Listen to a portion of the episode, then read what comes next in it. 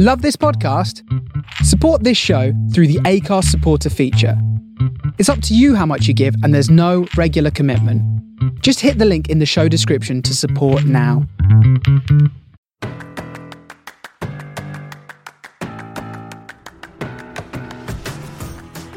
Hello and welcome to the From the Finney podcast with Ollie, Jimmy, and me, Jake. We're also joined by the PNE reporter from Lancs Live, George Hodgson. In this episode, we're going to touch briefly on yesterday's game, uh, the defeat of Watford. We've got a few different talking points and we've got a few different listener questions to answer, and then we'll look ahead to Tuesday night's game against Bournemouth as well. So enjoy. How are we, fellas? Are we good? Not too bad. Not bad. Considering. Smashing, smashing, mate. Yes. Just been one of them weeks, hasn't it? Yeah, it has. It has. Uh, before we crack on, uh, just want to remind everyone that you can support us here at From the Finney with a one-off donation, or if you want to make it a regular one, that's also appreciated. Uh, just visit supporter.acast.com forward slash From the Finney, and if you've got anything that you want plug in or anything that you want shouting out on the podcast, just let us know in the message section when you make your donation, and we can sort something out for that. Um, yeah, the game yesterday. Uh, let's let's touch on that. George, I'll come to you first because you were there. How was it being in the ground? Obviously, I would imagine not great considering the result, but Yeah, just very sort of underwhelming because I, at half time I was, even though we were losing, I was quietly not not confident. Don't think confidence the word, but I hadn't given up that could get something from it because I think we'd had three very good chances um, and just looked a bit like our old self. And compared to the Rovers game, I thought it's just a miles be sort of improvement um, in terms of the actual performance. And then when we had the penalty turned down, I have to say I thought their penalty at the time was a penalty, um, which obviously it wasn't, having seen the replay. But uh, yeah, I didn't think I thought that was the right call. But when we had the penalty turned down, which I think probably was on, on reflection, just like all the life sucks out of us. Um, not didn't I never accused of giving up, but I think that was a bit of a blow um, not to get that. And then that was at three one, wasn't it? And Yeah. then it, the last twenty minutes was just a non-event, wasn't it? Um, fourth goal, kicking the teeth. Uh, three one, four one doesn't make too much of a difference, does it? But yeah, just after a first half where we went in behind, um, I thought the second half was really underwhelming and a bit deflating against a strong team, which you have to say. yeah, Yeah. Massive improvement on Tuesday night.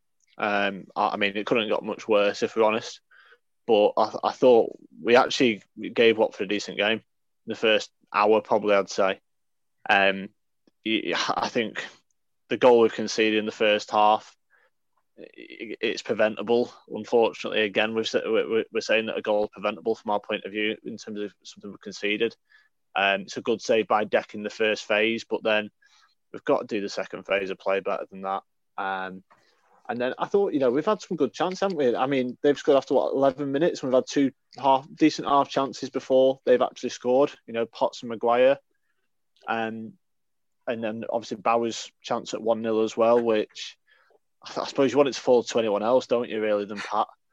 It's just one of those where it, it, anyone else has that opportunity, you're probably hoping that in the back of the net.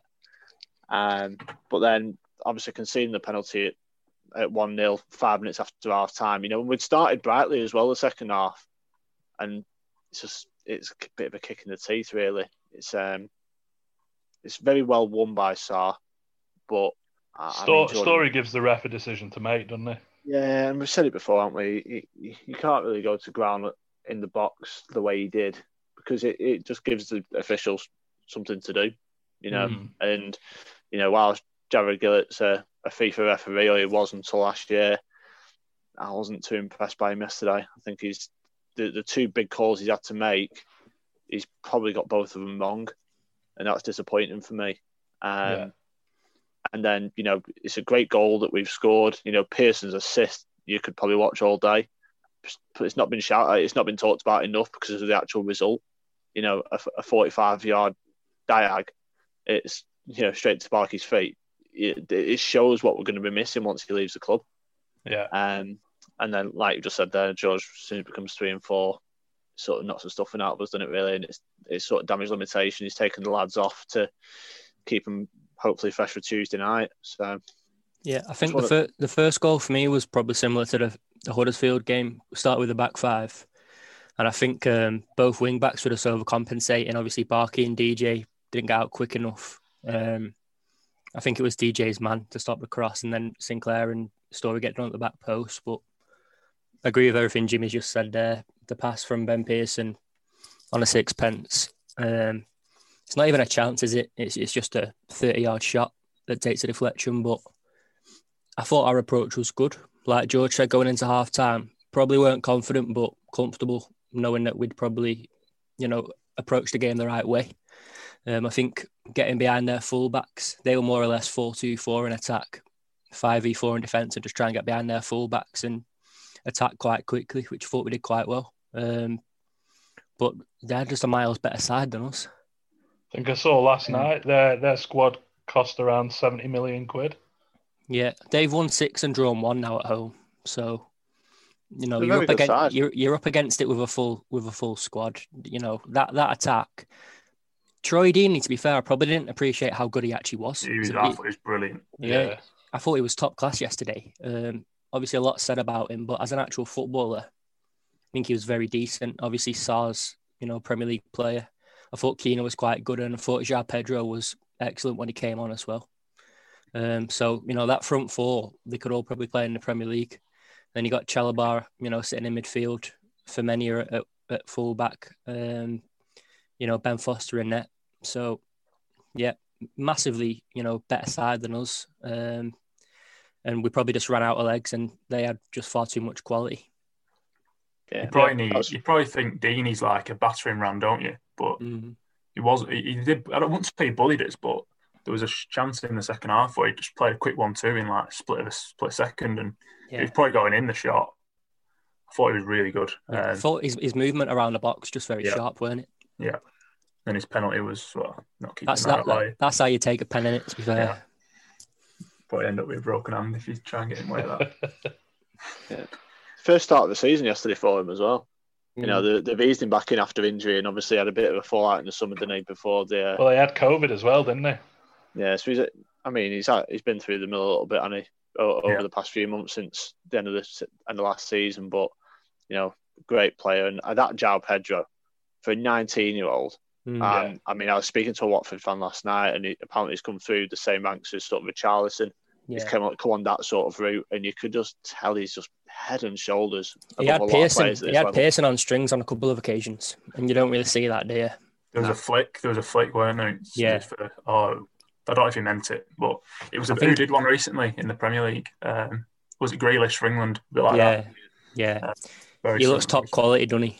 I think what did yeah. you say? Nineteen years old, Jimmy. So shows what you're up against, doesn't it? I suppose.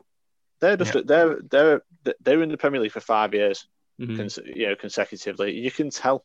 Yeah. You know, and to be fair, I know this is completely off topic, but Vicarage Road looks like it's come on leaps and bounds since last time I went it looks like a proper Premier League ground now. And I don't know what you thought, George, because obviously it might have been one of your first visits there, but I thought it looked like a Premier League ground yesterday because it used to look a bit of a bit of a hole, to be honest, back in the day. Yeah, definitely. I thought I was going thinking, oh, it's quite an old ground, but it's in a no, I wouldn't say I don't think nice area is the word, but it's in the community, like around all the sort of terraced houses and shops, and then inside, yeah, didn't look like it was falling apart at all, like you think with Summit Grounds. Um, facilities very good, look clean, um, and the bit afterwards with the managers, like honestly, it was like a cinema. Um, leather seats, unbelievable. Um, you could tell, you could tell, like like you said, been in Prem at me for five or six years, so you, you can tell when you go to some of these grounds um, the money they've got to improve the actual ground.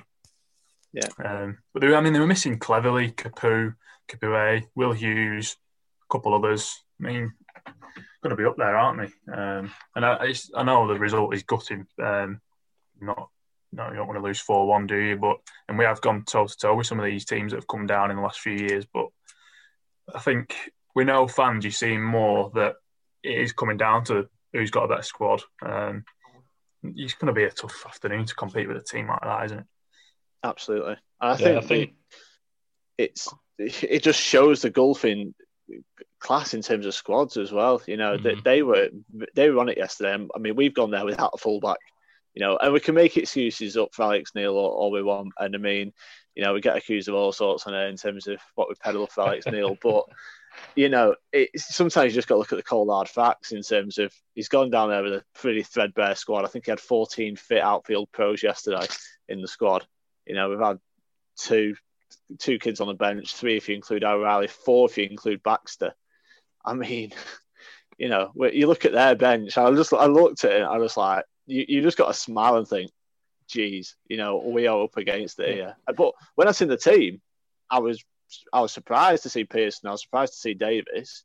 I was thinking, if we can get some out of this, then we've done bloody well. Yeah. The um, only side, the only side that's been there this season and come out without a defeat is Bournemouth, which yeah. I think tells you everything you need to know. Oh yeah, I was just going to say, probably everyone in the league, apart from maybe a handful of clubs, are going to look at the game against Watford, maybe even the game against Bournemouth, and say, if we can get anything from those two games, it's a bonus. Well, Bournemouth have um, won five and drawn one at home, I think, and Watford yeah, exactly. won, won six and drawn one. So they are the two best home teams in the league, which is ideal exactly. for Alex Neil. Um, right, I think that's enough on that. Um, there's got quite a few different points talking. I just points. say, I just say, by the way, um, before you move on, I thought both Bens were unbelievable. Yeah, no doubt, no doubt, and and I think they showed what we'll be missing when they've gone yeah, it's quite um, quite cold, wasn't it? You know, in terms of like uh, you know the cold hard facts of like you lose these two players, we are in a bit of a pickle. Um, Ben Davies didn't look like he'd been away from me. I think he gave the ball away in the first sort of 10, five, 10 minutes. I think he put it into touch, just a little bit of a shanked pass. But apart from that, I think that's the only thing he did wrong yesterday.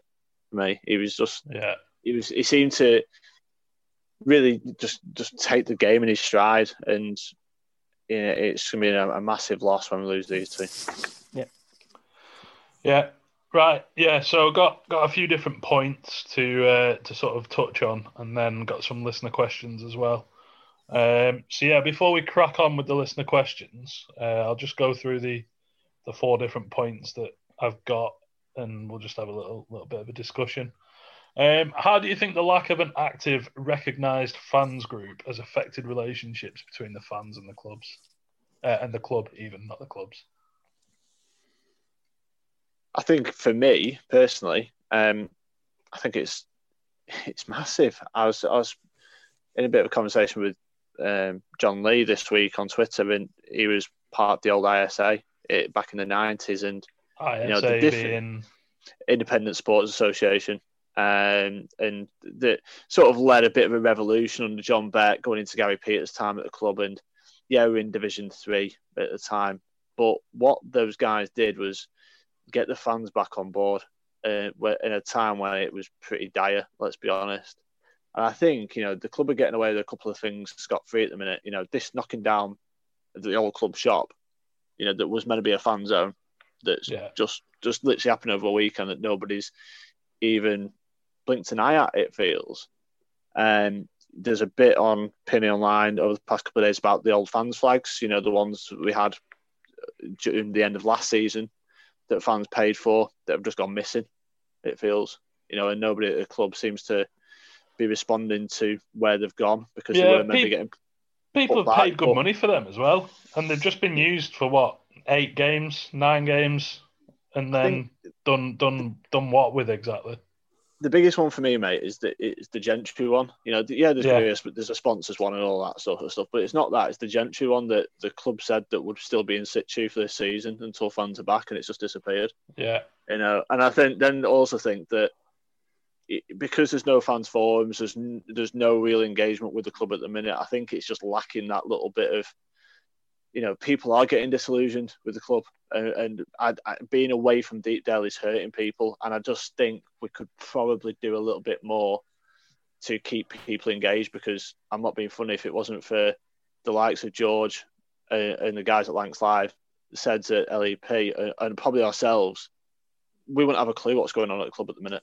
Yeah. Uh, because there's no there's no engagement with fans. I mean, we had the um, the statements from Peter over the summer, you know, when things were happening, they've suddenly disappeared. Like there's been none of those for for months now. So no one actually knows what's happening at the club, and I think we are probably missing a bit of a fans group presence. You know, the old PSG. I know they've probably did become more of a travel club in the end, but at the start they actually made an impact. But we're just missing something of that ilk for me at the minute. And I don't know about you boys, but would probably do Yeah, need someone think- to. I saw, I, saw, I saw someone I saw someone say last night if there was a home game next week with unlimited, you know, capacity, how many fans would actually turn up? Um, and I think that'd probably tell you quite a lot about how people are feeling towards the club at the minute. Um, I think obviously Jimmy's more, you know, on the ball with this kind of thing. I just focus on the football stuff, but um, you know, the club, you know, engagement is a big issue. Um, I think they do take fans for granted. I think they saw that when there was a bit of an uprising about the season ticket thing. Um, probably didn't expect that kind of backlash. Um, but you know, social media probably has um, played a big part in that. Um, but I don't know. I think you know there obviously is strong shouts for more of a organised sort of fan approach. Um, I'm not sure what the best way to go about it would be, but you know, Peter's come on the podcast a couple of times, probably covered his back um, when he's made a few silly, you know, decisions. Um, but yeah, m- big issue for me really. When was the last time we had one? Uh, when was it? Probably August, something like that. Shortly before we signed Reese, I think. Uh, Oh, sorry, a, like a fans group. Or a fans I group. think I think I I think you're know. going back to like mid noughties maybe at, at the I'm gonna say because I, Yeah. I can't obviously. I, Yeah. I vaguely remember the back end of PSG, the Yeah, I- Preston I'm- supporters group. I think me and George will be in the same boat where obviously Yeah. can't really remember, um, you know, such a such a thing. So yeah, engagement Well, is just a major issue. I've I've been in contact with someone at the FSA about she's she's tried to get us maybe more more as a, as a fans group or set something up and then hand it over to someone else. But she I think she said to me that there's us and maybe one other club in in the whole of the football league that don't have any official recognised fan representation. That was going to be my next question. Do most clubs have one? Um, Yeah, I think the One of them overwhelming majority do. Yeah. One of them things. If it's worked, if it's worked before, people are still supporting the club that have seen it work. Um, you'd like to think it'd be sort of explored, but not too I sure. think, To be I think I think one of the main things about that is it comes probably comes like down to people's egos quite a lot as well. Yeah. Um, you know, people just love getting involved with that kind of thing, don't they? But Mm. you know, there's Yeah. definitely room for something like that. And yeah, It becomes about people uh, people's own agendas as well at the times. I think you know you probably just need to be quite neutral. yeah, You know, you don't want to be calling for the manager's head unless you really have to, unless it's like the unless it's the opinion of like ninety five percent of your members or something like that, because you don't want to sort of alienate yourself from the club. Yeah. So I think there is definitely a need for one. Where it comes from, I, I mean, don't look at me. I've not got, I've not got time to do anything like that. so someone was mentioning like, Jimmy, have some time with John and set one up. My, I've got my fingers in too many pies as it is. My missus would kill me if I did something else like that. yeah. Um, ne- next one then. How much do you think a lack of an under 23 setup of some kind is currently hindering us and will hinder us moving forward as a club? massive. I think it is. Is it cost related as well? Uh, I think More than I- I likely, forget, yeah. I forget what Peter did. Peter mention something about the under 23s and why we hadn't set one up in one of these statements. I think at the last fans forum, maybe back end of last year. Again, though, if you look around the leagues, we'll be sort of an outlier in not having anything like that. Especially, you know, with the with the fits of congestion at the minute. I think Jimmy said, what was it, 14 fit pros or something on the weekend. Yeah. It's only going to get worse. Um, you know, I think we've still got eight, nine games before Christmas, something like that. So, you know, you just have to look at teams like um, Swansea, Derby, um, you know, Norwich, who produce these young players to, to supplement the squad. I've seen a lot of people, you know, having a go at Neil for not chucking these 18 year olds in, but it's it's so hard to chuck them in when they've not got any experience. Um, in at the deep end against Rovers or or Watford, you can't really do it. You know, they're not ready to play, and not having a, not having a bridge between the under 18s. Our bridge between the under 18s and the first team is Lancaster City. Uh, it's it's a, it's Yeah. a joke. It's a joke. That's what it is. And it, it again, it comes down to I think the club not you know you can say you've got Premier League ambition, but how many clubs get promoted without you know some kind of development squad or under twenty three squad? I'm not sure. Yeah. It probably you know does it ever happen? So yeah, Alex Neil needs as much help as he can get uh, as he can get, and not having that sort of bridge between under 18s and first team is obviously a massive hindrance. Well, I think Tyrhys Dolan said it himself, didn't he? He did an interview with someone at Lancs Live. I don't know if it was you, George, or maybe uh, Yeah, it was. the was it with you? Yeah. And Yeah. he said he said something along the lines of there, there's no clear pathway for for the young lads to to get into the first team, and that I think he something along the lines of if a club came in for him and he had the opportunity to move to an under 23 squad that would provide that bridge to the first team, whether we'd have offered him a contract or not, it'd have probably gone with the other club. So even that, you know, you've got an ex player there, granted ex youth player, but an ex player there who's openly calling out the fact that there isn't that bridge available. Yeah, no, that's exactly what he said. Um, fair enough, really, isn't it? I mean, most Yeah. clubs do, like you've said, most clubs do have an under 23s team. And if you're a young player trying to make the grade now, and you want to be playing, you don't want to be the one that's not playing in under 23s when everyone else is. Went to watch O'Reilly at, with, with uh, at Brig um, about a month or so ago. Just felt sorry for him. Um, I'm sure he's getting a lot from being in that dressing room and the sort of pressure that comes with winning games and points. But I mean, Brig just sort of bypassed the midfield, and I could tell he was getting frustrated. Um, got a sort of question how much he's actually getting out of that. But yeah, it's, I'm sure if North End had the option of having under 23s, you know, it was just a simple yes or no, they'd say yes. But I can't really. What did he say? I'm trying to think what he said. I think it wasn't so much about the cost. I think he said something along the lines of it's removed from men's football or something like that. Um, which I'm sure would split opinion really. Yeah, I mean, I, I, there's two levels. I mean, people talk about Premier League Two as this under 23s league, but there's also the the pro- professional development league, which is split into two. So you got a North and South division, and I mean, Colchester United have got a team in the in the South division. I mean, you know what I mean? They've they've got an under 23 set up at a club like Colchester that are vastly inferior to a club like us. Let's be honest about it.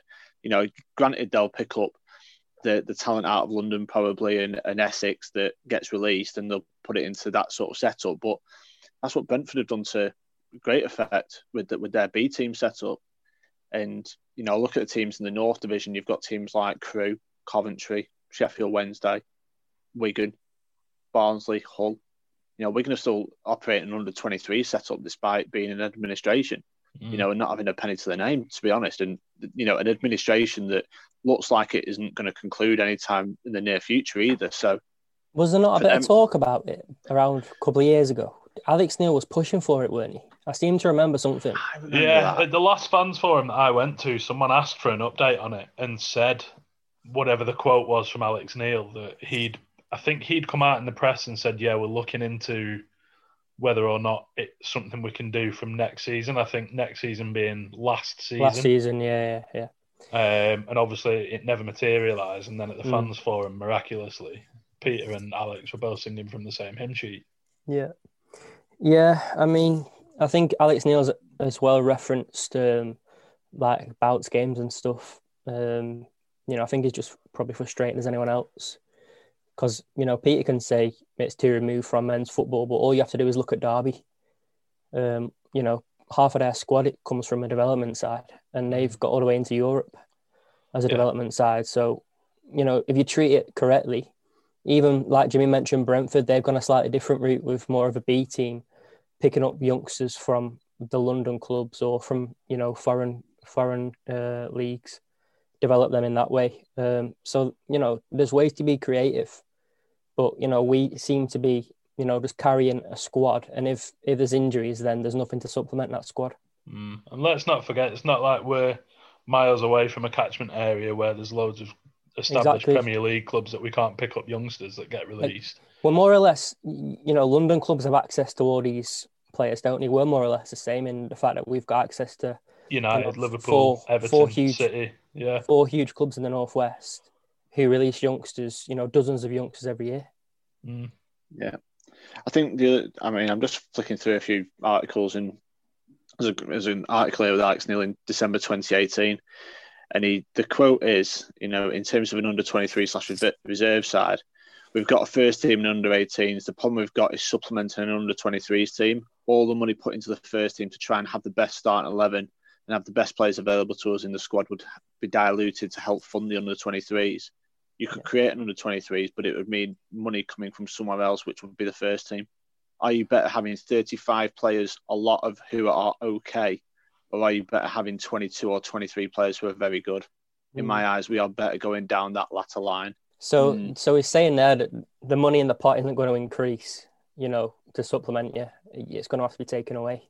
And you could argue December 2018, he's come out and said that he wanted 22 or 23 players that are good quality, and I'm not sure if that's the case now. He's got half of that. years later. So, yeah. there we go, Jake. Yeah. Well, we'll uh, we'll move on to the listener questions then. So, first up, there's been forms of the same kind of question basically asked by a couple of different people, and it's about DJ. He, he did look like his head was elsewhere yesterday, to me at least. I think George will be best placed to answer this, being in, in the stadium. Obviously, you can see things that aren't yeah. on camera. Yeah, true. Yeah, I, I wasn't overly surprised because I don't think he played well yesterday, but was it the was it like zooming in on him on the telly and things like was it his face like not, facial not expression? massively no didn't close down really for first goal did he um, yeah. he's not I wouldn't have the sort of lazy tag on him um, in general don't I don't, don't think he's a sort of lazy player I think Neil said before he's one of the ones that covers the most ground will always yeah. be top top three in running in training um, so yeah I'm not there obviously I think there was a very big sort of big backlash yesterday with regards to him. Um, I, I think, think, sometimes didn't have a great game, did he? I think if some if one of these players now has a bad game and one person says the head's elsewhere, I think that can very quickly materialize on social media. I think it's um, similar to people saying that Alex Neil's lost the dressing room. Yeah, like one or two people have probably mentioned that, and it's gone gone like wildfire. But that first half performance yesterday wasn't the performance of a team that don't want to play for the manager. No, no, I no, I agree so. with that. And I think on Tuesday night as well, it, that wasn't a lack of effort. I think that was just an approach that was the issue. Um, but what I would say on DJ has been nowhere near the level of last season. Which... This contract, the contract situation is, exactly. is overshadowing everything. Yeah, and I think the quicker that gets resolved, the better. Obviously, it's going to be resolved in January, one way or the other. I'd, I'd presume you know, or before then if he actually signs a contract. But you know, I didn't think he was too bad first half. DJ, I know I'm probably on my own in saying that. You know, I think he completed four four key passes. You know, 30 out of 33 passes. Had the most crosses that were, they were all completed. Yeah, he could, probably could do better for the first goal, but I think so could Barkey, and I think we could probably do better before that as well. So it's, it's a, you've got to sort of give a little bit of credit to Ismail Sarr because there's not many players in the league that could put the ball where he put it yesterday for that first goal. It's perfect. There's a cross, and that's what a thirty million pound winger does in this league. Yeah. So I think I think DJ's got to stop it for me. Yeah, he probably has, and uh, you know I'm not taking anything away from that, but I, I didn't think he was that bad yesterday. First no. half, I mean, I, obviously none of us see the running stats. You know that's something that the analyst guys and the club will probably say, but I didn't think he was too off it in that sense. Yeah, second half, I don't think anyone's sort, sort of covered himself in glory after the 60th minute. As soon as, as soon as Piroe goes off, it's game. It's three one. I think it's game over, isn't it? Really. I think the the same sort of comments get labelled at Potts when Potts has a poor game. You know, you get the lazy comments about Potts. I just don't see it. it you know, um, whether it's like the style, the running style, or whatever. Because Potts looks quite casual off the ball. I was going to say, I think I've noticed, especially with DJ last couple of days, like you all just said, that the lazy tags come back out. But I, I would say that it is probably the way that they, him and Potts both carry themselves. Mm, well, yeah. if you look at David Nugent, for example, whose legs move at 100 miles an hour, he's not actually moving any quicker than Danny Johnson moves.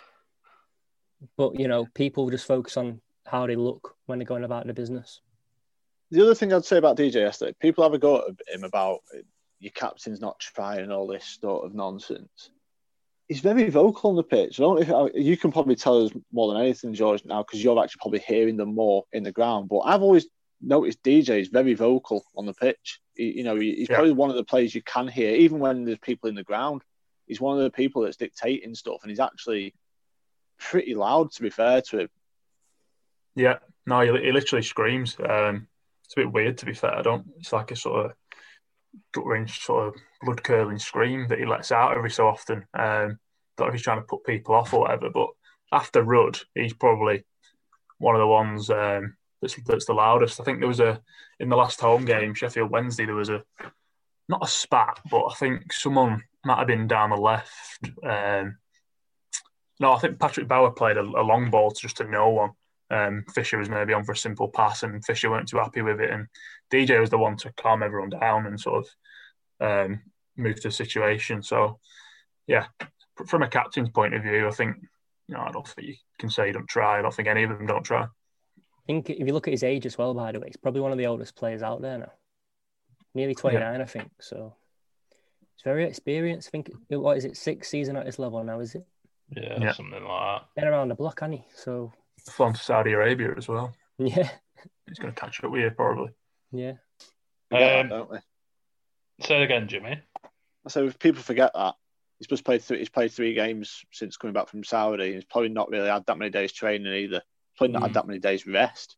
Yeah. So you know he's been half around the world, played two games, come I mean, back, played. I, I don't played- think I don't think the travelling massively will be that much of an issue. He's probably travelled business class. Nah, come, that takes it Come out. mate. Yeah, even a time difference and all that as well. It's you know, as a normal person, it'd take you a few days to get back to acclimatise. Yeah, yeah. You know when you go to. America, you know when you go to America, Jake. It just like first couple of days you're there. it Yeah, I screws you forgot. I forgot about the jet lag side of it and the time difference. I think that's the main part, isn't it? Really? Yeah. Um. Next one then, Ollie. This one's more for you, uh, but obviously not ruling George and Jimmy out either. Um, why do you think we've become so uncreative at set pieces? It's an interesting question, that isn't yeah, it? Really. I, Yeah. I mentioned it to you boys. I was I was thinking this because our set pieces are now aimed for Patrick Bauer's head. Um, you know, we used to have we used to have like a, quite a different movements to isolate a player one v one at the back post, or you know, get a flick on at the near post, a bit like Watford's goal. They got a flick on at the near post. João Pedro's Yeah. started on Rudd. He's moved off Rudd because we've gone zonal. Um, no one picking him up and he's free at the back post. So we used to do stuff like that. I don't know. The couple of things I, I was saying was either lack of time on the training pitch or just focusing on other areas. Um, but you know, I think Watford showed you yesterday. If you focus on set pieces, could be very dangerous because they could have probably had three or four goals from, um, you know, Well, set yeah. pieces. They had one chalked off, didn't they? Yeah, it, that was a similar sort of movement to to their goal that stood. Yeah. Um, because because we went zonal on the six yard box, João Pedro basically just stood on Rudd. We had no one protecting Rudd. He just peeled off Rudd as a free man. Um, but yeah, I don't know. It it frustrates me because set pieces can win you a game. I think they're very important in the league. Set pieces. Um, but you know, we could argue we've only got really got Bauer as you know a target in the box, so it, it might be something to do with that. Gally not being on the pitch as well, I think, probably Yeah. Who took Um, our set pieces yesterday? a big factor. Um, good question.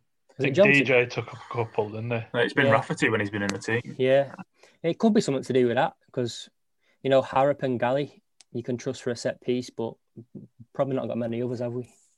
Ledson Nope. as well. Led- Ledson was taking a lot of corners, weren't he, when he was Yeah. playing? Yeah. Yeah. The But- the Pedro goal, I mean, they literally conceded that in the first half. Yeah. Um, it was offside. It was the same goal. So it must be furious. I'm not three one four one, not much difference, but that must be infuriating. Um, unmarked, literally conceded it half an hour, forty five minutes earlier. Yeah. But yeah, um, I think that what what you said about the flicking on at the front post, they scored one, didn't they? At Brent was it Brentford? Um, Yeah, earlier this season, and I think at QPR a few years ago as well, Browne at the back stick. So yeah, that's a good point. And they also used to do one where Galley would sort of roll it along the ground, um, Mm, uh, and Johnson would maybe wheel round the, the Yeah, back Um, from sort of wide free kicks. Yeah, yeah, not seen Yeah. that for a while. So. Yeah, yeah. I don't know whether it's teams have cottoned on to certain routines. Um, I was speaking to someone the other day, um, championship, and they have 40, 40 corner routines. Yeah, I don't think North End have that many, do they? You know, No. we seem to be quite uncreative. So yeah, whoever asked that question, that is quite frustrating. Yeah, someone on Twitter asked that one. I forgot to make a note of their Twitter handle. But off the back of that, uh, someone else has asked, why do we have everyone back in the box when we're defending set pieces? I know we've talked about this in the past on the podcast, but yeah, I mean, it's eighty percent of the clubs in the league do it.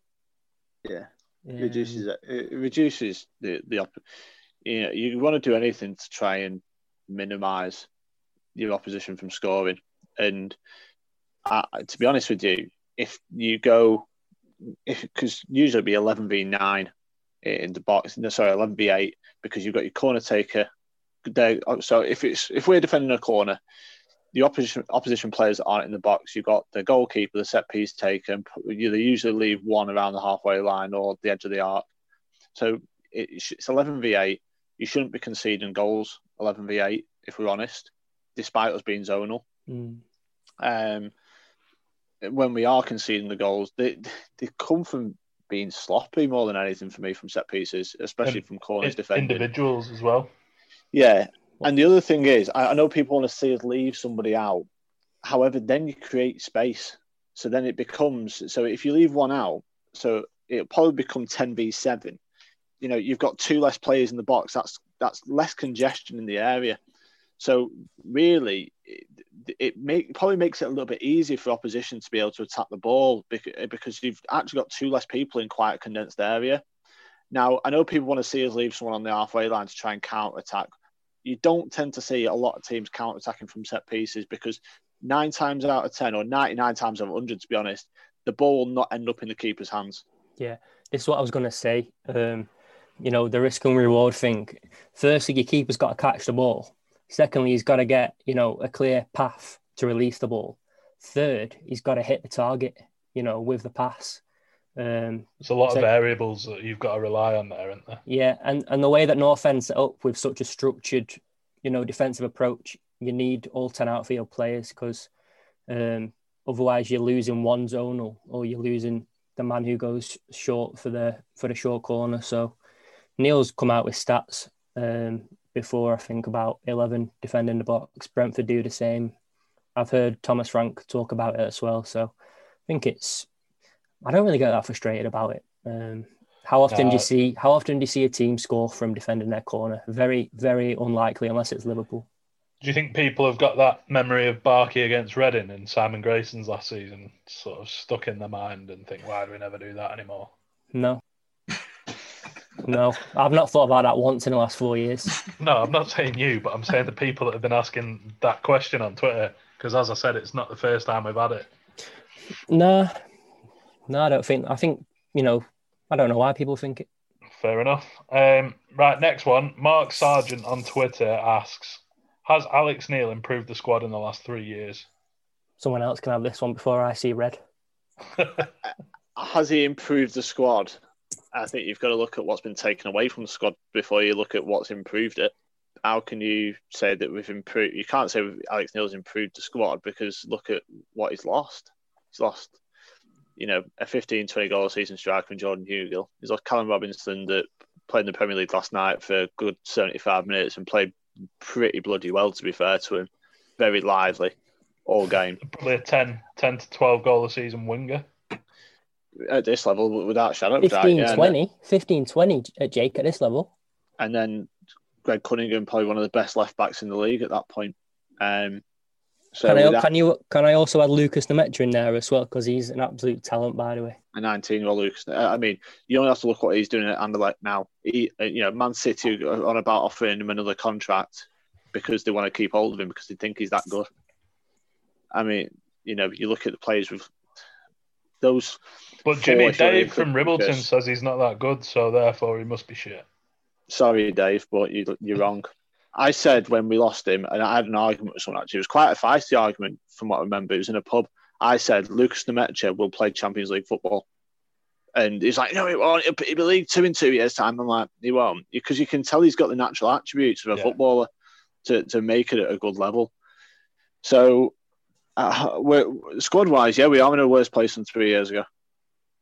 The, yeah. The, yeah, it's not. It doesn't take a genius to work that one out. I mean, and you look at the recruitment we've had.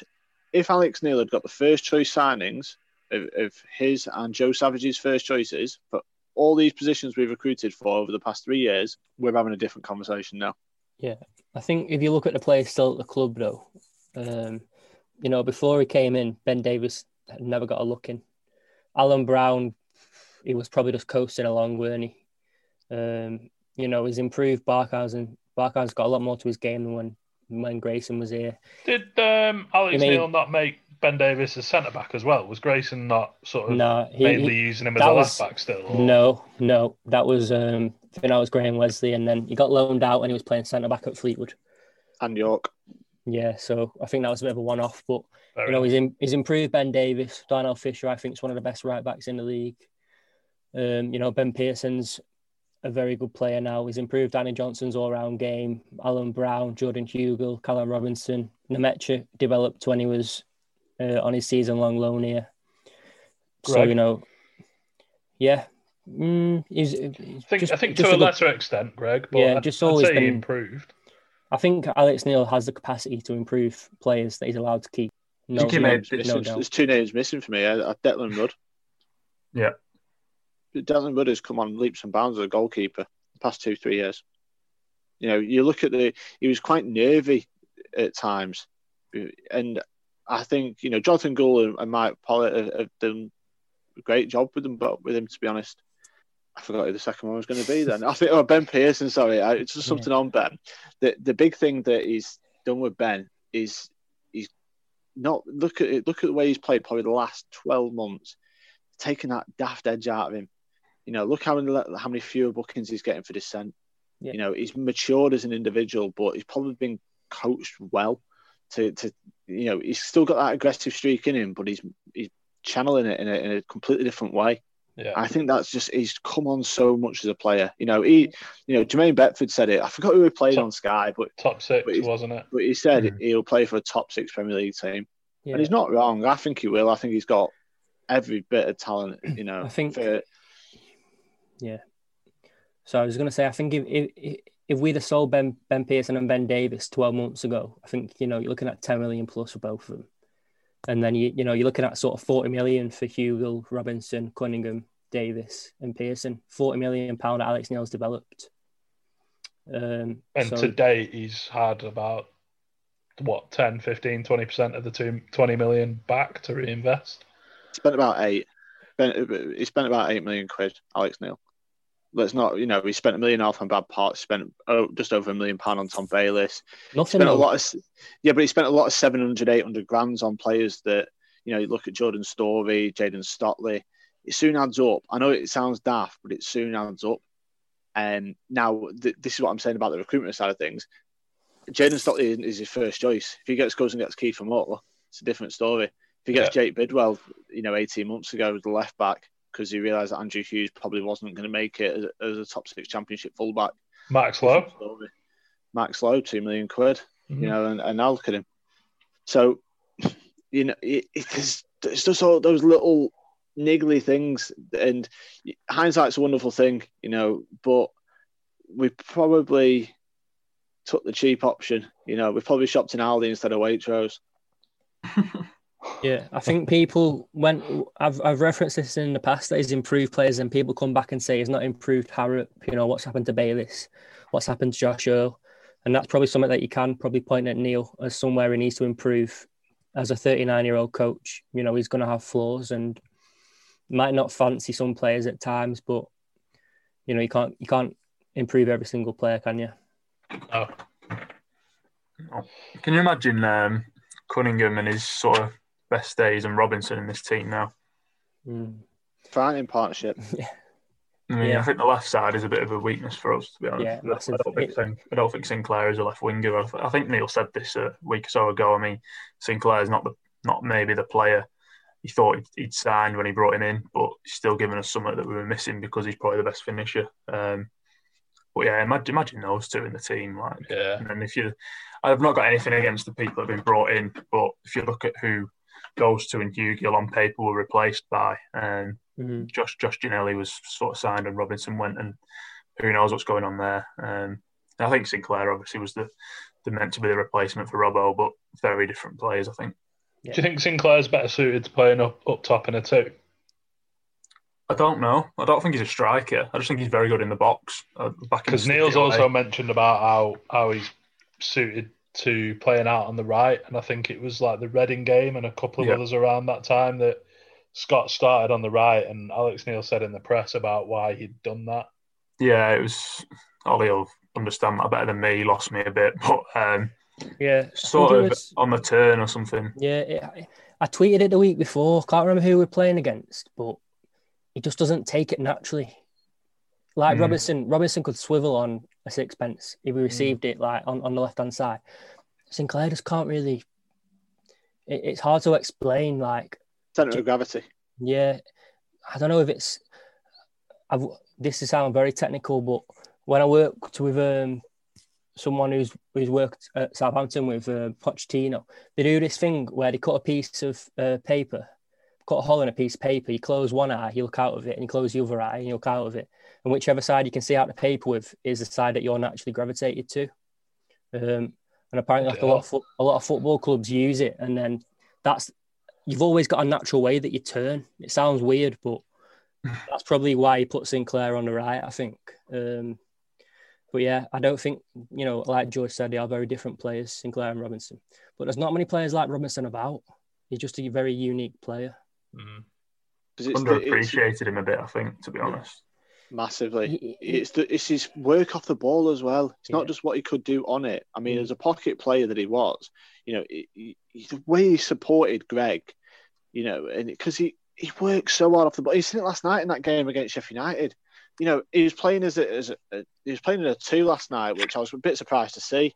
But then he'd pick up the space on the left and he'd drop in, and that's exactly what he used to do for us. He'd Yeah. just drop into this bit of space, and it, it, he's always there.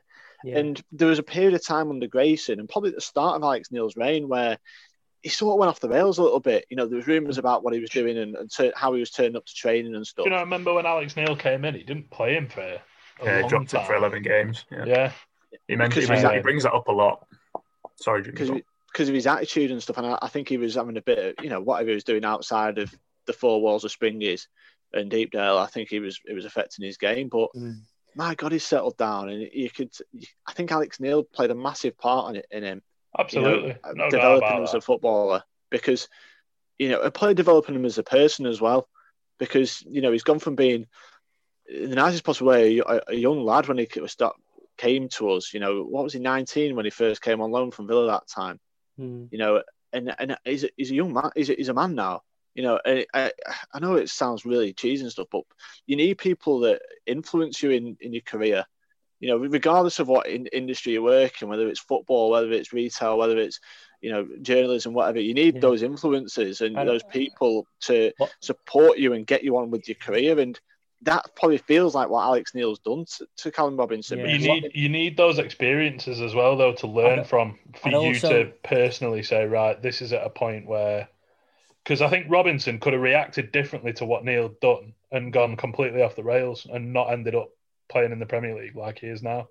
done a Darren, Darren Gibson. Darren Gibson's probably the biggest example I can think of of a talent that's wasted. You know, he's gone from being this prodigy at United, but had that many off the field issues that he just tumbled, tumbled through the leagues, and because no, it felt like nobody put their arm around him and just said, "Look, this is where you could be," Mm. And that's what it probably done with Cal, with Callum Robinson. This is where you can be. You can be a, a top half Premier League player if you want to be, but you've got to want to do it, and I'll I'll help you do it.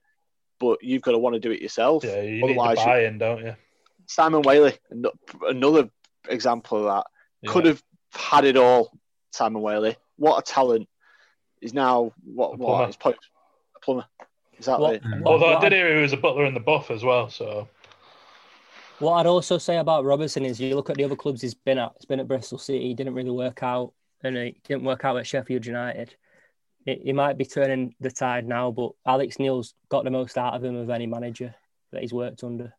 Yeah. Um, And I don't think that's coincidence. thing with Robbo is he was always in a game, weren't he? Like he, I think he'd probably get his fair share of stick more than anyone else um, from the fans. But he'd always he'd always be he'd maybe have a few shots that he'd miss or he'd put a bad cross in, but he'd always be trying to do something. Yeah. Yeah. I think in these home games where there's you sort of not been able to break anyone down. Robbo would be perfect. He'd, he'd, maybe have a run and lose it, but then he might beat someone. It would, I just think he was really underappreciated, and I also think he was a very likable player in that dressing room. Um, yeah. Which brings on to another sort of another point I've noted here. Um, I don't think anyone thinks Tom Clarke it should sort of would be in the in the team or anything. Or should have been kept a hold of maybe, but big player to lose um, off the pitch. Um, look at the reaction when he left, um, and Nuge as well. I mean, I don't I don't know Nuge's influence as much, but having him in the dressing room, I can imagine he was pretty good in some of them games. He'd been sort of disappeared off the face of the earth. Uh, Robbo was popular. Hugo was very popular. Cunningham was popular. Um, when we played Cardiff, Barkey and Galley were talking to uh, Greg for the whole of half time instead of warming up. Not not all of it, but for about five minutes. And yeah, like Clarke wouldn't be in the team, would he? But I'm not sure. Have you got people like that still there? Um, yeah. How many is there? You, would probably say Hunts and Galley are the, the only two. Yeah. But I think you, you, lose your captain in Tom Clarke, someone that people look up to, massive influence in that dressing room. You know, and yeah. I, have been told it a couple of times. You know, him and Nugent uh, were big influences because they. Were, the nice part with Nugent, he's been there and done it. He's experienced, and a bit of a likable lad, Scouser. You know, you know what it's like with Scousers. They tend to be able to have a good nat, good nat with them anyway, and a, a bit chirpy. They'll yeah. give it, as, they'll, they'll, give it, but they'll take it as well in terms of the banter within the dressing room. Because, and when you lose players like that, and people that other players look up to, and then not being replaced, it's hard. Mm. That's that's a hard that's a big void to fill. And then, you know, there's other people that have left the club recently as well that, you know, the players liked and there's a, a void there, you know, and it's like, well, there's only so many people you can get rid of yeah. without it actually affecting morale. You've got to wonder why, you know, all those characters have gone as well. Yeah. Sort of bring, I think, I think the, sorry, Ali, go on. I was just going to say, like Jimmy said, I think Ledson's one of those characters, and he? You'll know better than me, George, but Ledson comes across as, yeah, you know, just a very bubbly character, and you need them, don't you? Yeah, no, I love him. I think he's class. Um, if he comes out after a game um, or pre-match, you know, he's, he's one you look forward to talking to because, like you said, we knew with the sort of Scouser thing, he'll just say how it is. Um, mm. After Rotherham, he looked genuinely sort of devastated. Um, and I think he's at the point where maybe, you know, your Pearsons and Brownes were at a few years ago where, you know, this is everything. I'm not saying or suggesting it isn't for their, them lads, but, you know, this is like, this is the pinnacle of, for him now. Um, yeah. And he saw, he's, I think when the ball went in for the third goal, he was the one that, on Saturday, he was the one that ran and got it um, on the floor when Rotherham scored. Um, and yeah, he's probably one of them characters that is like that now in the dressing room. And you, you maybe you need a few more. I think Rudd is probably another one. Um, I think you mentioned Hunts, who I think is a one of the most likable people you'll meet. But is he of that same mould as sort of Clarke? I'm not I'm not entirely sure. I don't want to speak because I'm not in that dressing room, but that's just my sort of assumption. Uh, maybe more he's maybe more of a nice type than than a Clarke who really get hold of someone and and uh, lay out his. Do you think there's an argument? Obviously, there's been some stuff mentioned about uh, the captaincy and, and all that sort of stuff. Do you think there's maybe an argument for with how things are looking with the players seeming like they're not going to sign contract extensions for maybe naming someone like Ryan Ledson or Declan Rudd as the club captain? I think what mm. the hmm. manager's already said, said about Alan Browne, he wants Alan Browne to be the club captain for years to come, was the quote he had. And the manager's frustrated about the the contracts. I mean, you do, you, know, do you not think though that's more maybe the manager's heard something about I don't know his contract negotiations, and that's the manager trying to sort of say, look, uh, you're wanted here. I want you here. Alan Browne knows how much Alex Neil hates him. And to be fair, Alan Browne in the Rovers game was the one that was putting himself about more than anyone. He probably oh, should have got could, sent off. Probably could have got sent off. Probably could have got sent off. I was about to the next words, but you know he's the one who seems to want it more than anyone. He's been here since he was like 18. Yeah. You know, he's what 25, 26 now. So that's eight years of his life he's, he's spent at this club. You know, it becomes something. It becomes part of you, doesn't it? You know, he turned up at 18 with a Liverpool tattoo on his leg. That's got covered up now. Oh, is that why he's got his? Ah, oh, right, fair enough. Don't know if that was maybe published, but you know, I, will tell you, he had a he had a, he had a, a Liver bird on his leg when he when he turned up at 18. So that's been that's been t- covered up, like. But I I think he is captain material because I think he you know I think he does lead by example. Is he going to be a Tom Clarke type, type of captain? No, because Tom Clarke's you know. If you think about what Tom Clarke did at this football club when he was here, yeah, footballing wise, probably probably a decent League One defender but art on his sleeve, and you know all the stuff with Tom Finney back in, you know, when he passed away, and how he led the club through that transition of, of time, and yeah, just just you know, so so good on and off the pitch. Yeah, the thing is, when Clarke came in, he was probably sort of 26, 27, weren't he already? Yeah, and then he grew into that role. Then he probably by you know 29, 30, he was a massive massive influence. I think Browne is only 25. Is he 26? Yeah. So you know, they're all still, a similar age, aren't they? I yeah. think DJ's maybe got a year or so on the others, but yeah. Yeah, yeah. Davies probably twenty five. You know, Pearson similar age, like George says. So, you know, we are still quite um, relatively young dressing room, even though we don't have like many proper youngsters now. Um, I reckon the majority are sort of 25, 26, aren't you? Yeah. Yeah. I think you'd like to think Browne I think we said this last time I was on. You'd like to think he's one that we can keep hold of. I mean, the manager speaks highly of him all the time. Um, I think Maguire uh, signed a new contract. Obviously, best mates there. Um, just no real sort of speculation was there with him. Um, never has been with other teams. Mm. But one, you, you don't want to sort of. You've just got to wonder why prediction. it's dragging on so much now. That's the thing. It's, yeah. it's, and then when I you get to only a month away from January now, it's you know you just wonder why it's dragging on so much. They hold all the power, don't they? Really? Yeah, absolutely. I mean, you can't blame them for it. I don't think it means that they don't want to be here, but from Yeah. sort of financial point of view, they've all got sort of families. Yeah. Or 25, 26. I mean, Arguably at that point in the career where maybe the last chance to get a, a big move. Maybe not the last, but can yeah, can you can you sort of blame him really? Um, Yeah. Yeah, absolutely. I think you know when you say I've seen a couple of people say um, you know leave the big four out of the team, but they're well Why within would, the why would a manager do that? Why would they? Well, you know, it's cutting your nose off, spite your face a little bit. I think, but but these players are well within their rights. They're tied down to a contract. They don't have to sign an extension as long as they fulfil their side of the contract. You know, so yeah, I said to someone today, Ollie. I, you- I hold Bill- nothing. I hold nothing against the players. No, uh, this should this should never it should never have got to this situation to start with. But you know, if the players do see out the contracts but remain with the club, you know, Billy Jones when we went down was a brilliant example of a player that gave his all till the last game. Yeah. You know, he would put himself. You know, that season went down. He was captain, Mm. but he refused to sign a contract because, and I think he said at the time it should have been sorted out earlier. We got ourselves into a pickle with about 10 months left of his contract. And then I think it was Maurice Lindsay, though I know it was Maurice Yeah. Lindsay actually, that didn't offer him a contract until it was too late. Probably didn't even realise players go out of contract knowing Maurice Lindsay. And then all of a sudden, you know, your best player is leaving the club for, on a free transfer. Yeah, But until that, you know, we played Watford that last game of the season, and even in that game, he still led the team, still led by example. And this is a team that got relegated two weeks Mm. before. Yeah. You know, I don't. so- you know, I think when you're looking at the big four now, I don't think you can really look at the performances and say there's been a clear lack of effort from any of them. I think that'd be No. harsh. No one's down tools. No one has, have they? You know, and I don't think November. they're, they're not the kind of lads to do that anyway. You know, obviously we don't know them, but we've seen them play for years, um, and we've always had good characters at the club, haven't we? So Yeah. Yeah. just nothing against the players at all.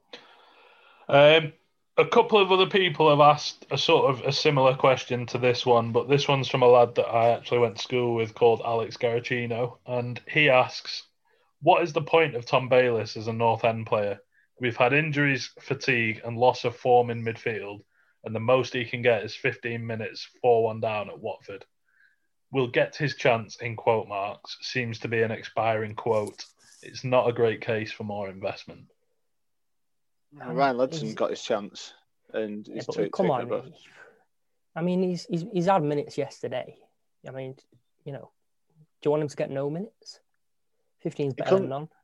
it comes on to something I mentioned the other week, Ollie, to be honest, this. And you can't just chuck players in when, you know, they might not actually be up to anything on the training ground. Mm-hmm. You know, Alex Neil works for these players day in, day out. So he's clearly see if Tom Bayliss was this world beating centre midfielder, box to box player, he'd be in the team. But there's clear he's clearly a work in progress. He's clearly trying to be coached and trying to be developed by Alex Neil.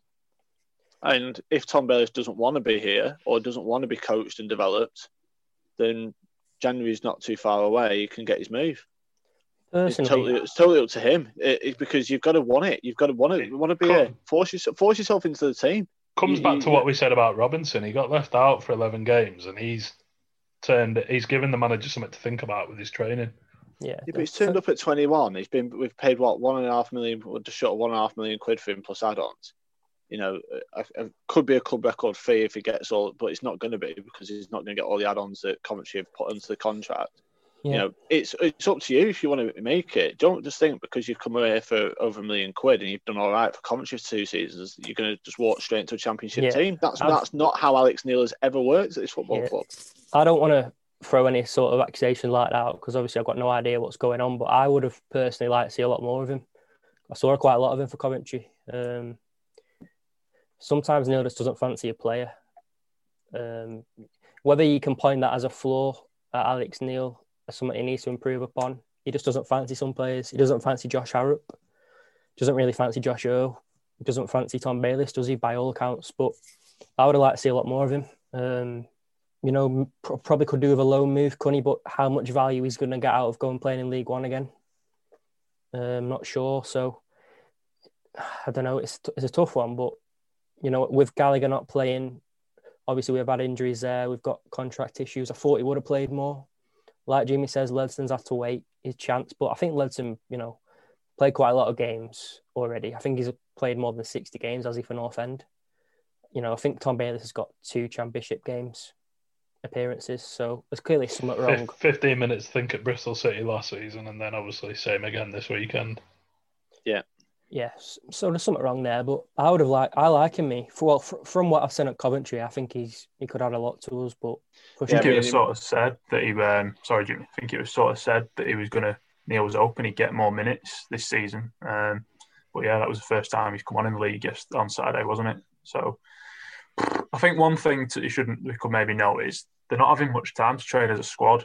Yeah. And Neil said last season, um, when sort of thinking about his team, he'd, he'd maybe see something, see a, some a particular person in training, like, and think, wow, he's, he's ready to go into the team. Sort of five days training in a row or something. He's not got that at the minute, so he's, if Bayliss is going to get a start, yeah, he's, he's going to just be sort of thrown in there with not really much, sort of not based on much um, yeah. from what he's seen on training pitch the thing is, I think if Neil doesn't particularly fancy someone, they've got to do, they've got to perform in that time on the pitch. Like yeah. I think we've seen with we've, we've seen with Harrop, you know, he gets to start, he doesn't play well, and then you know we don't play for the next few games. Um, so like, like George just said, we've mentioned it, haven't we, quite a few times. Um, there's no time on the training pitch. Obviously, he played yesterday. We'll have had today off. I'm guessing he'll be back in doing something very small tomorrow in preparation for Tuesday, and then he got Wednesday recovery Thursday, Friday, then the game, aren't you? So so hard to get to make an impression in training. So you know, it's, it's a very tricky situation this season, isn't it, to try and force your way into a team. Yeah. Um, but yeah. you know, he could have definitely got a lot more minutes than he's got. Definitely, definitely. Yeah. You'd like to think he'd get some minutes really over this next month, wouldn't you? Yeah. So many games. You've got to think, Joe. You've got to think it's now or never, really, aren't you? For getting minutes, you know, with the yeah. situation.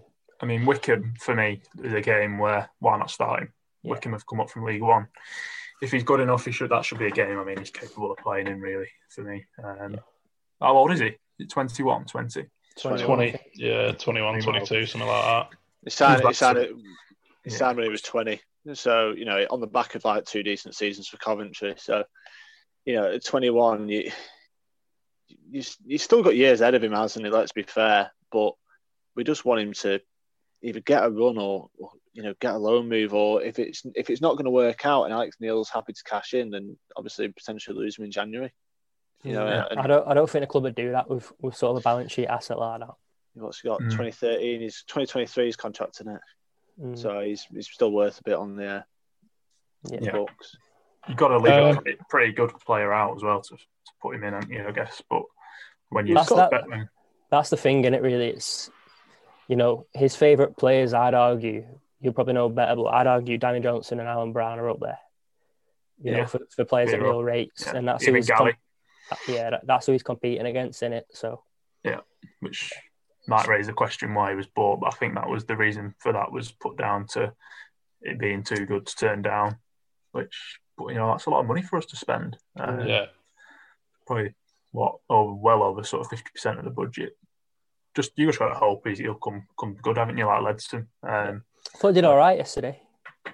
Bayliss, he had a header, didn't he? Yeah, thought played some decent passes forward, got that header off. You know, Maybe he just look- needs to bulk up a bit. Um, yeah, Um, Interesting, because our centre midfield is probably well, on paper one of the better in the league. If you look at the the, the depth and class in centre midfield, Mm. it's just a shame about it's just a shame about the fullbacks and we, a couple of- we've we have had issues though. You know, at home in, in that area for me, slightly deeper. I think we have had issues there. Um, you know, obviously Pearson's been missing. Galley's been brought in on a couple of games. DJ's played deeper. Browne deeper. You know, I think there is room for Bayliss there at home. I think there's room for another. yeah. Uh, next one then, Adam, who is at brownie underscore underscore on Twitter, What asks. I knew you'd say that. Uh, he asks, were expectations too high at the start of this season? Do you think? Uh, I said it to you boys earlier. I wish we finished 16th last season because you know we finished ninth, a couple of points off the playoffs, and everyone's expecting the same again. So, yeah, I wish we finished 16th last season so we could expect the same again. yeah, we're a mid-table team at the minute. Six points off the six points off the playoffs, seven points off the drop. You know, second in the away form table. I think it's the other so way far. around, isn't it? But it Oh. doesn't change the point. No, it's it's oh sorry, it's six points off the drop, seven off the playoffs. It was Yeah. the other way around on Tuesday. So we're Yeah. going into go, it doesn't. It doesn't Tuesday. change. It doesn't change your point, though, does it? whatever it is, it's six and seven points either way for the last two games. You know, we're we're a bang average mid-table team. You know, that's got a load of players going out of contracts in eight months' time, and that worries me more than anything in the world at the moment. I think when you finish seventh in your first season, um, I mean, how that's such a high bar set for us, isn't it? Yeah. Um, never been near relegation once in, since we've come up to the championship, which I don't think we should take for granted. But um, point still stands, doesn't it? Um, but yeah, winning, winning, winning and losing every other week, what it says on tin, isn't it? It's a mid, mid-table form. Um, I don't think that no draws have helped. I think he manager made a good point a few days ago that sort of the mood when you don't lose is is much better. But if you were to sort of draw, draw, win, um, how many points? Five. But if you were to win, lose, draw, you actually got one one more point. Uh, Mm. Sorry, win, lose, win. Yeah, Got one more point. And I think draws. Yeah, I think not drawing is. How many games have we lost by one goal? If we'd have maybe drawn a few of them, um, the mood would be a bit different. I think Millwall have drawn the last five matches, but think you'd look at Millwall. I think they're doing pretty well. Um, Yeah. So yeah, one draw is it? Norwich. I think it's the only draw this Yeah. season, isn't I it? think- I, So- s- I I said think we said it a couple of weeks ago, didn't we? That Yeah, it- like reaction on social media after a win, you, you're at the highest high, and then you Mm. go to a defeat, and you're at the lowest low. Yeah, said Yeah. the exact same thing as what Georgia just said there. You know, you don't draw games, you're either high or low, aren't you? Yeah.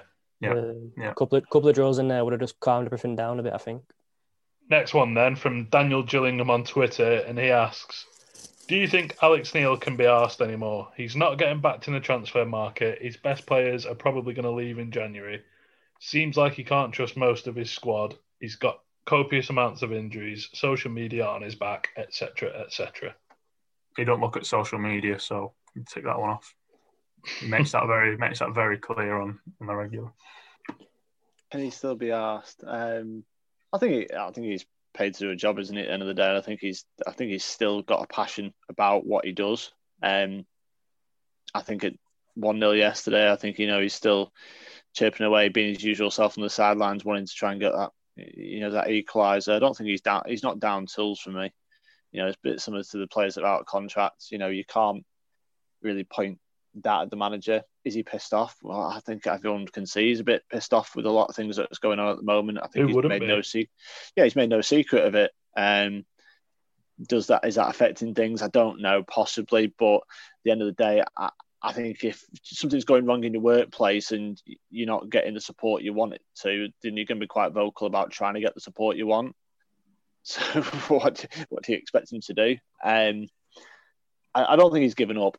I don't I think you know he's an angry little Scotsman at the end of the day. I don't think he's going to give up in anything in life.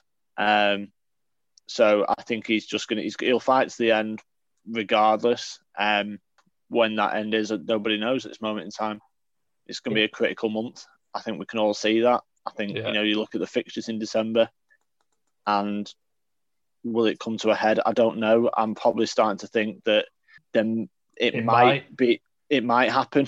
I don't want it to. I, everyone knows that I don't, I don't want to lose the manager, but I think the more the more you lose games at this level, then the the, the more it increases the chance of it happening, and nobody wants it to happen in this group anyway. But I know there's fans out there calling for his head. You know, Alex Neil probably take that with a pinch of salt, knowing what Alex Neil's like. I don't think a, a defeat at Watford really changes anything, does it? Like, you know, It's um, it's not a defeat nobody expected, is it? Yeah, I think the Blackburn defeat was the most damaging thing that's happened during his time at the club. Um, but you know, if you look back at November, I think we're 13th in the, in the November table. Um, obviously, I think we've won two, lost three. Obviously, lost the last two, so it skews, you know, people's thoughts. But we're just bang in the middle of it. Um, and I think being pissed off is very different to have to giving up. Yeah, Um, and down in tools. Yeah, he's not in his nature, is it? I don't think. No, No. no. I mean, you look at that, them, la- them last 12, we've won five, lost seven. You know, uh, that lack of draws, it just like you don't draw a game, so you don't have like a neutral sort of game for 12 games. It just, Mm. it sort of, it does, like I said last week, yeah, the highs are high, the lows are lows. And, Yeah. you know, I think with the games being back to back to back all, these, all the time, you, Very intense, in it? Yeah, and I mean, I don't think the players got. I thought the players did all right for the first hour yesterday. I can't. You can't fault their effort. You know, they've just made a couple of silly decisions, and you know, the first goal we should close it down, but it's a fantastic cross to start with, and then the, the third goal is what it is. You know, we, we- probably should have a penalty shortly after that as well. But football, isn't it? At the end of the day, it's two teams. It's not just all about us. And unfortunately, we came up against a team yesterday that's literally Premier League class, Yeah. and it's just one of those one of those games where I said it was a free hit the other day. You know, no games are free at this level, but you know, I didn't expect anything from it. yeah, mm. I think as well, just just just quickly on the thing about giving up. I think people have seen his comments after the Blackburn game, and now they're going to throw that at him every time you know we lose a game because I think he said he settled for a two 0 or whatever, um, and I think that's probably going to damage him slightly. Even though I actually agree, you know, with what he said, I think people have taken that very badly. I agreed with what he said, but he shouldn't have shouldn't have made it public. Mhm. He should have kept that in house for me. Where's his heart know, on his sleeve though, doesn't he? Yeah, he's, he's, he's too honest for his own good. You know, Mm. that's probably the, the one criticism you can probably give him for that. You know, you might say that to your players in terms of let's not go for it, but don't come out and, and Yeah, tell everyone that. You know, it's just a little bit. Mm. It's too honest for him. You know, that's the only thing he can be guilty of on that. You know, at- at two 0 down when you're getting absolutely battered by local rivals, you don't want it to end up four, five, six. You Mm. know, bad enough it being three in the end. Yeah, I think it was the bit about when he said the players were trying to, well, complaining pretty much. That was probably something should should have uh, should have been kept quiet. Really, yeah. Uh, last one then comes from friend of the pod, and I'm gonna call her Ollie's pod mum, uh, Angie Morley, and she asks, "Where do we go from here? What needs to change to prevent the season becoming a disaster?" I don't think anything rash needs to happen at the minute. yeah. I think you know, I think we're very far off being a disaster. Obviously, we've lost two games, seven one in it in the last couple of few days, but you know, a disaster will be getting relegated for me. Um, I think anything else you've just got to accept, aren't you? Really, given the situation. I think the Yeah. contracts, the, you just That's I think that's what she's asking even- though. What what needs to change to Well, prevent the season becoming a disaster? I don't think she's saying it is a disaster. yeah, now. yeah, yeah. you just get your best players on contracts, and you know we've signed two players in going on eighteen months. You know, sign some good players. Don't carry players like Nugent and Moult and Bodin and Rafferty and Hughes and Huntington and Ripley. You know, we're carrying sort of double figures of players that just aren't good enough. Um, just you know, it it is probably easier said than done, but just sign some championship players and see what happens.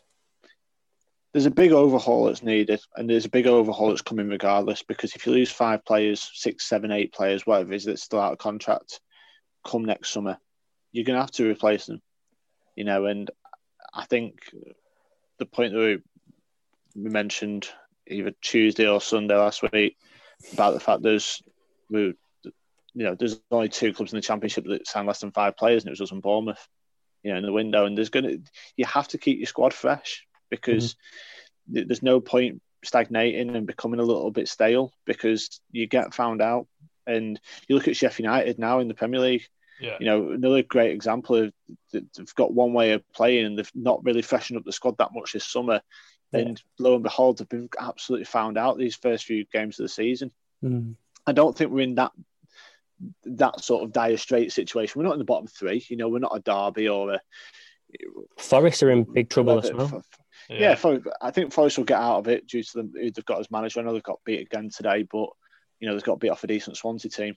Yeah. Um, at lunchtime, so I look at the the six games we've got before Christmas. There's some opportunities there. You know, the Wycombe game at, at home. You know, Barnsley away, Bristol City at home. A tough game at Luton tough game, obviously on Tuesday night um, away to Bournemouth. You know, tough game against Middlesbrough. It seems to be flying, but I, we thought they were flying, and then I looked at the table and they were nowhere near where I thought they were.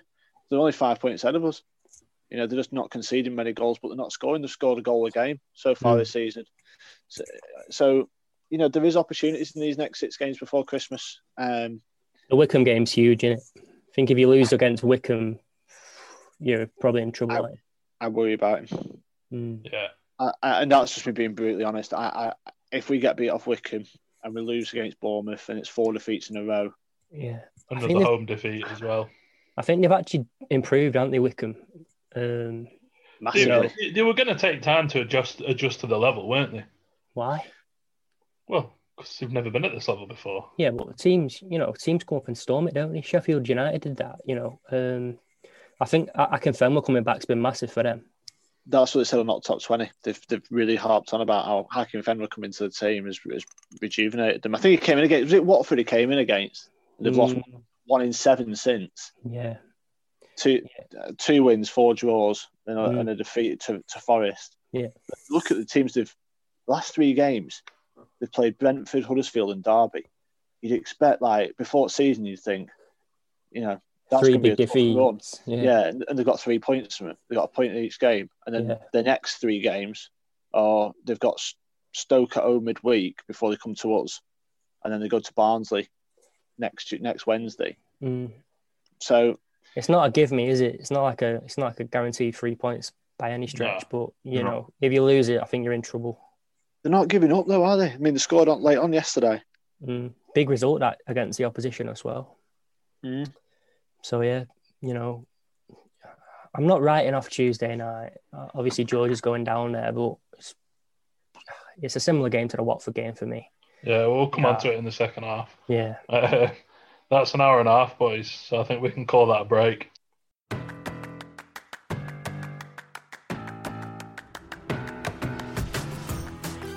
The From the Finney podcast is brought to you in partnership with our title sponsor, Lancs Live. Lancs Live is the most popular news source in the county and is run entirely by a local team who all care dearly about the areas in which they live. On to matters football, specifically Preston North End, and George Hodgson is their man at Deepdale. He's a North End fan and he asks the questions that the fans want answered. The best thing about Lancs Live is that the news is all free to read and the best way to keep on top of it all is by downloading the app or signing up to the newsletter. Head on over to Lancs Live and sign up today. To stay up to date with all the latest news coming from Deepdale, follow their dedicated Twitter account at PNE Live. And now, back to the podcast.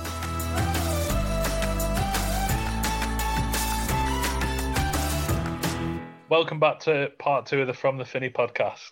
In this part, we've got our monthly review section. It's going to be a quick one, and then we'll look ahead to Tuesday night's game against Bournemouth as well. Right, we'll crack on with the monthly review section, fellas. Uh, first up, we'll go we'll go George, Ollie, Jimmy, and first up we'll have what's your best moment of the month been? I've got two written down, but I'll go for Emil Riis's goal at Reading because I thought that was a great moment. You could see how much it meant to him. Um, and it was a goal he deserved as well because he'd been superb in the sort of games building up to that. But also in that game, Huntington, I think I tweeted about it when he walked off, patted the badge, looked sort of over, over the moon with him with himself. So yeah, that was nice. Ollie? Yesterday when I saw Huntington been dropped to the bench. You're such an ass. nah, I, go- I go. Uh, yeah, Emil Riis, Reading away. Yeah, just the whole performance. Um, you know, I thought just topped off what had been a very good start for him. And they were top of the league at the time, having already won the league. So great win down there. Proves that we can still get results. Yeah, Jimmy? Yeah, nothing to add. Reading away, battered him. Yeah, same. Same. Worst moment of the month, George? I thought it'd be Matt Crooks' goal until we played Blackburn. Um, third goal against, well, third goal, Rovers' goal. Honestly, I, that, I think if you take that game in isolation, I'm not sure it gets much worse than that. Mm-hmm. Everything considered. Um, I became totally disengaged with the second half, looking at my laptop for most of it. Just wanted to go home. It was honestly, that third goal was sort of the, the just topped it off, didn't it? Ollie? Yeah, yeah, I agree with George. I said on a podcast, I think it was the worst night under Alex Neil. Yeah. Jimmy? Yeah, from about quarter past seven when Andy Bays did me, it wasn't a great night, was it? Just crap. Yeah, I, I have nothing nothing to add to that. Um, yeah, I think the less said about that one, the better. Uh, what was your game of the month, George? Has to be Reading, doesn't it? Um, Yeah. Won two games, lost three. Sheffield Wednesday wasn't a great game, but we got the job done, and Reading we were excellent. So yeah. I imagine you're the same, Ollie. Really enjoyed watching the Blackburn game, to be fair. Like, just how they set up and how they exposed our weaknesses. And I think it created quite a lot of discussion about, you know, why the club have done shit in the last 18 months. Um, so, yeah, decent game to watch for me, that one. Jim? For our own performance, yeah, Reading away, definitely. I think Ollie's got a point, actually. Blackburn was a massive reality check for a lot of people. Yeah, uh, I think it was. I think for me, the game of the month was Reading, uh, and the fact that it was followed by probably the most fun I've had on a midweek podcast to date. Um, and then your your name for the podcast, Ollie, just topped it off. Thought- What I was it? That was What- Royals exposed. Yeah, Oh, less said really about that. Less said about that, the better. Queen, the Queen might be listening. Uh, George, goal of the month. um, there's a few actually because I thought two of the goals at Reading were excellent, but I'll go for Barkey because I think that was excellent sort of technique for that against Sheffield Wednesday. Um, don't think you think of Barkey as maybe technically a well, sort of technical side of the game being his strong point, but with his with regards to shooting, I think he's he's got a pretty good, uh, especially with volleys, he's got good technique. So yeah, that was a good finish for me. Ollie? I'd probably go Potts at, at Reading away. I think it just epitomised what we're all about, really. Um, really late on in the game as well, just have the energy levels break away like that. And it was a great finish because it was actually behind him, uh, off balance. Yeah, it was, But that was a, a, a but that was a great, great goal, yeah. Jim? Um, yeah, I'd probably go with Emil. Um, I, I think you know we've scored what five, six goals in November. Don't think it, any of them apart from Barkey's had a with decent strikes. To be honest, to be honest with you, Barkey's yesterday, if it hits target and goes straight in, I think we're talking about that goal a lot more than if it's a deflected effort. You know, Pearson's assist, I can't get over how good that. Is. If you've got an assist a month, that's probably it. But um, yeah, we'll go with Emil at, at Reading. Yeah, I've got Emil as well. I think as much for as you mentioned before, George, the moment, and you could see how much it meant to him. But I think Ryan Ledson's ball over the top, the way that he's just burst past the defender and then poked the ball past the goalkeeper, I think it just shows everything that he's about. Fantastic. Um, last one then, player of the month, George. Uh, I'll go for Ledson because I think you can sort of discount the last two matches. Uh, I don't think anyone sort of played well, really. Stood well, stood out. Well, obviously Watford a few did, but it was their first games for a while. Then I thought Ledson were decent at Rotherham. I think Alex singled him, Alex Neil singled him out as one of the only ones. Um, decent against Sheffield Wednesday. Um, so yeah, just pretty consistent at the minute for me, Ledson. Um, so yeah, go for him. Ollie? I'll go Barkey. I think he's had a bit of a slow start to the season, but I think this month's probably been his best month. I think he scored twice, got one assist, filled in different roles. Obviously played wing back um, yesterday. Thought you know played well against Sheffield Wednesday. Um, did well at Reading with the assist. So I think Barkey for me. Jim? Um, I'm going to go with Ledson, the only man who's played every game this season or made appearances in every game this season. Um, Barkey, notable mention, yeah, two goals in his last three games. You know, started last three. Finally, seems to have got his spot back and hopefully can, you know, keep this little bit of a, a scoring run going forward. You know, hope, fingers crossed because I think it technically is probably one of the better finishes at the club. To be honest with you, with Sinclair. Yeah, we've said that in the past, haven't we? Um, yeah, I had I had Barkey as well, but I think honourable mention for, for Ryan Ledson. Yeah, let us know what you think on, on Twitter for those sections. So again, I'll just run through them. Uh, your best moment of the month, your worst moment of the month, your game of the month, your goal of the month, and your player of the month. Uh, finally, Bournemouth preview. They're um, they're a good side, especially at home, as as you mentioned before, Ali. I think is it played six, won five, drawn one. Yeah, yeah, yeah. Similar to Watford, in it really similar sort of game. Not yeah. what you want on a Tuesday night, especially on the back of the last two games that we've had. Mm. Yeah, just just just got a good side, haven't he? I think Jimmy said Solanke would be his top scorer or player of the year before the season started. I think he started quite well. Danjuma, very good player. You've still got Brooks, Lerma. You know, they got some good fullbacks. Um, Sergio Rico's playing well.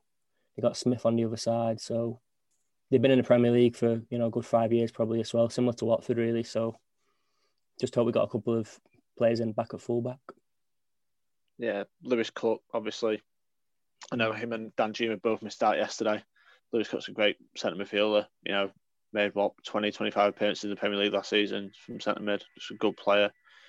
Yeah, I, I like Philip Billing when he was at um, Huddersfield. I think he came to us on Boxing Day or New Year's Day, something like that. He just stood out. I think he was only about 18, 19 at the he time. Scored? But I think so. I can't remember. But I just said to I said to the lads I sit with, I said, he's a player. Him. He was. Yeah. I think.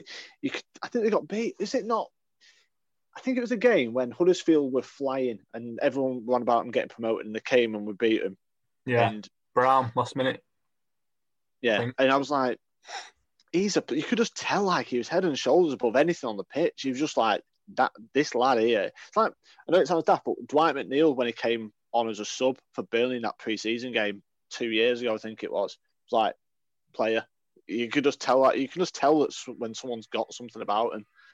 Um, so yeah, I, I like Philip Billing.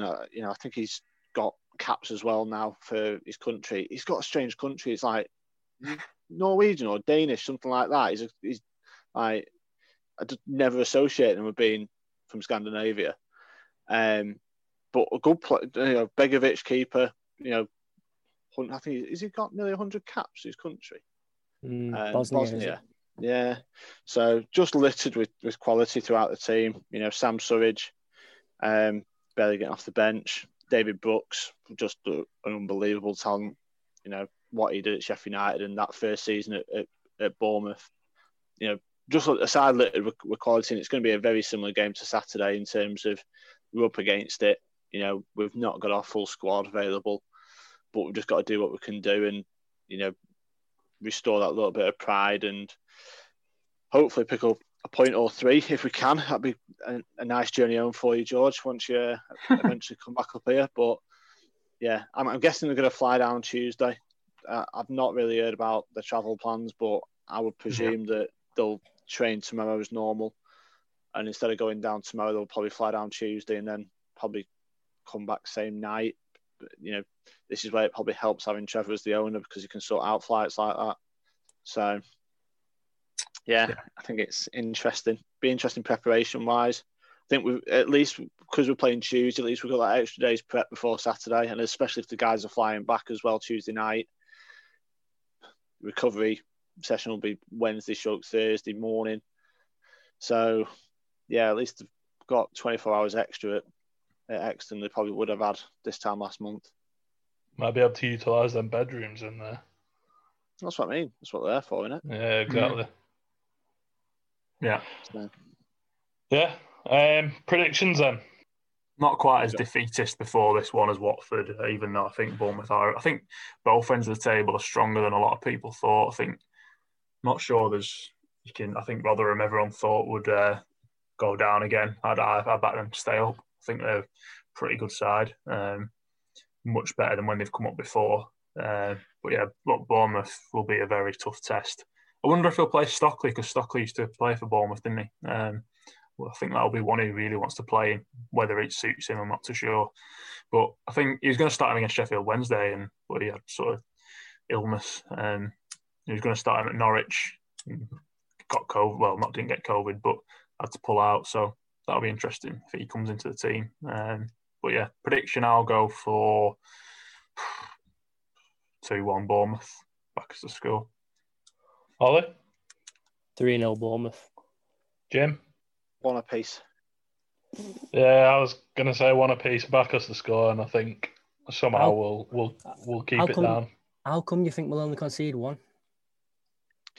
Because, don't know. because Ben Davies is back in the Ben Davies is back in the team. Alan Browne will be back in the team. Yeah, true, true. I think you've got play. Rafferty's back available, isn't he? I know that probably doesn't appeal to you, Ollie, but at least you've, then you've got defenders available. Um, Yeah, So I think you're getting the the dregs back in the nicest possible way. I think Alan Browne will go back to. I think Alan Browne will start at right back. Um, no idea if Josh Earl's available, but I think it'll be Rafferty at left back. I think we'll go with Davies and Bowers, two centre halves. And I can see his return to a bit more of normality in terms of our shape and system, and I think that will probably help us. Um, you can't underestimate how missing five potential fullbacks it you know hampered us yesterday. You know, with Sinclair and Barkey as wing backs, it just you know that first ten, you know, conceding the goal so early as well didn't help us. You know, look at pitch map of Sinclair and Barkey's positioning. Yeah. just like it was a back five, weren't it, for the majority of the game, and you're playing with two wingers at at, at full back. It's just it hampered us so badly. So I just think let's if we can get back to our usual shape, then we, we might have a chance. Yeah, cool. Right.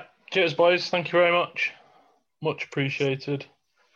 And thank you, listener, for listening to episode 18 of the From the Finney podcast. Uh, don't forget, you can donate to From the Finney and support us by going to supporter.acast.com forward slash From the Finney. And make sure you follow us on social media. We're on Twitter, Facebook, and Instagram. Uh, yeah, cheers, fellas. Ollie and Jim, I will speak to you both on Tuesday night. And George, it'll be a month's time. Big month. See you then. Big month, yeah. Very big. Safe month. travels, mate. Safe travels. We'll, Yeah. we'll need to. Uh, we'll sort out a date before. Well, what we're gonna do? We're gonna do Christmas, or I haven't even Week looked before at the Christmas. fixture calendar, to be honest. I knew you wouldn't have, but we'll have to sort out something, won't we? Yeah, we will. So- Well, I'm sure we'll sort something out. Cool. Top stuff. Cool. Right. Cheers, boys. Thank you.